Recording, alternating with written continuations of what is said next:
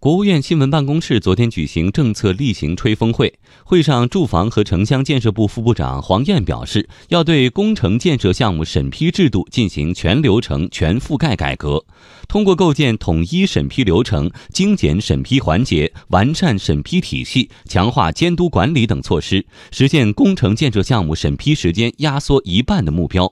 具体如何做？来听央广经济之声记者夏青的报道。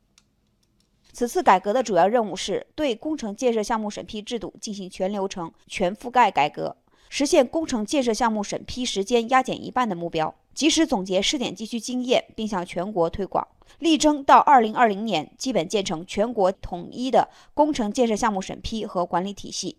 住房和城乡建设部副部长黄燕表示，这一次精简审批环节改革力度比较大，分五个步骤进行。第一件事要减不合法的、不合理的。我们捡到了一些备案。第二呢是放，其实我们已经实施了很长时间了。国务院的很多审批项目也都下放到地方了，但是这一层一层的，我们觉得应该继续下放。第三个工作就是并，这次并的力度也很大。第四个方式就是转，第五个是调调时序。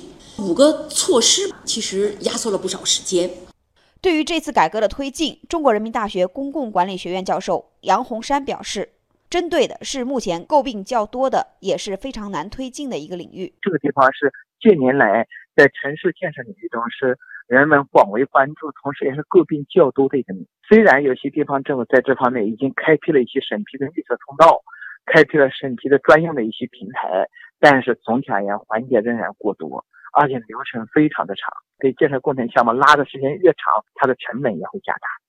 在精简审批环节，采取告知承诺制度是此次改革的重点，也是亮点。什么是告知承诺制？黄燕进行了详细的解释。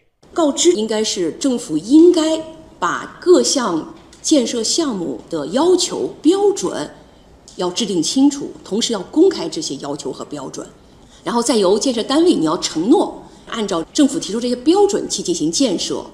按照这个承诺的审批部门可以直接做出这个审批决定了。你做了承诺，政府在审批以后，你就得加强监管。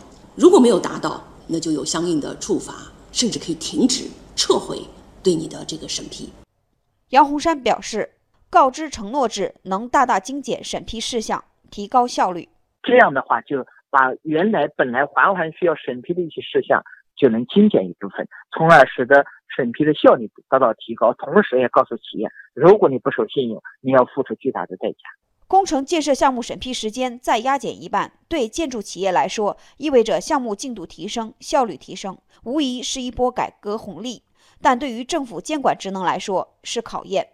黄燕表示，所以要从两方面加强监管，一方面就是加强对行政审批中违法违规行为的查处力度，还有一方面就要加强这个工程建设过程中市场主体的监管检查，来维护整个的秩序以及建设项目的安全性。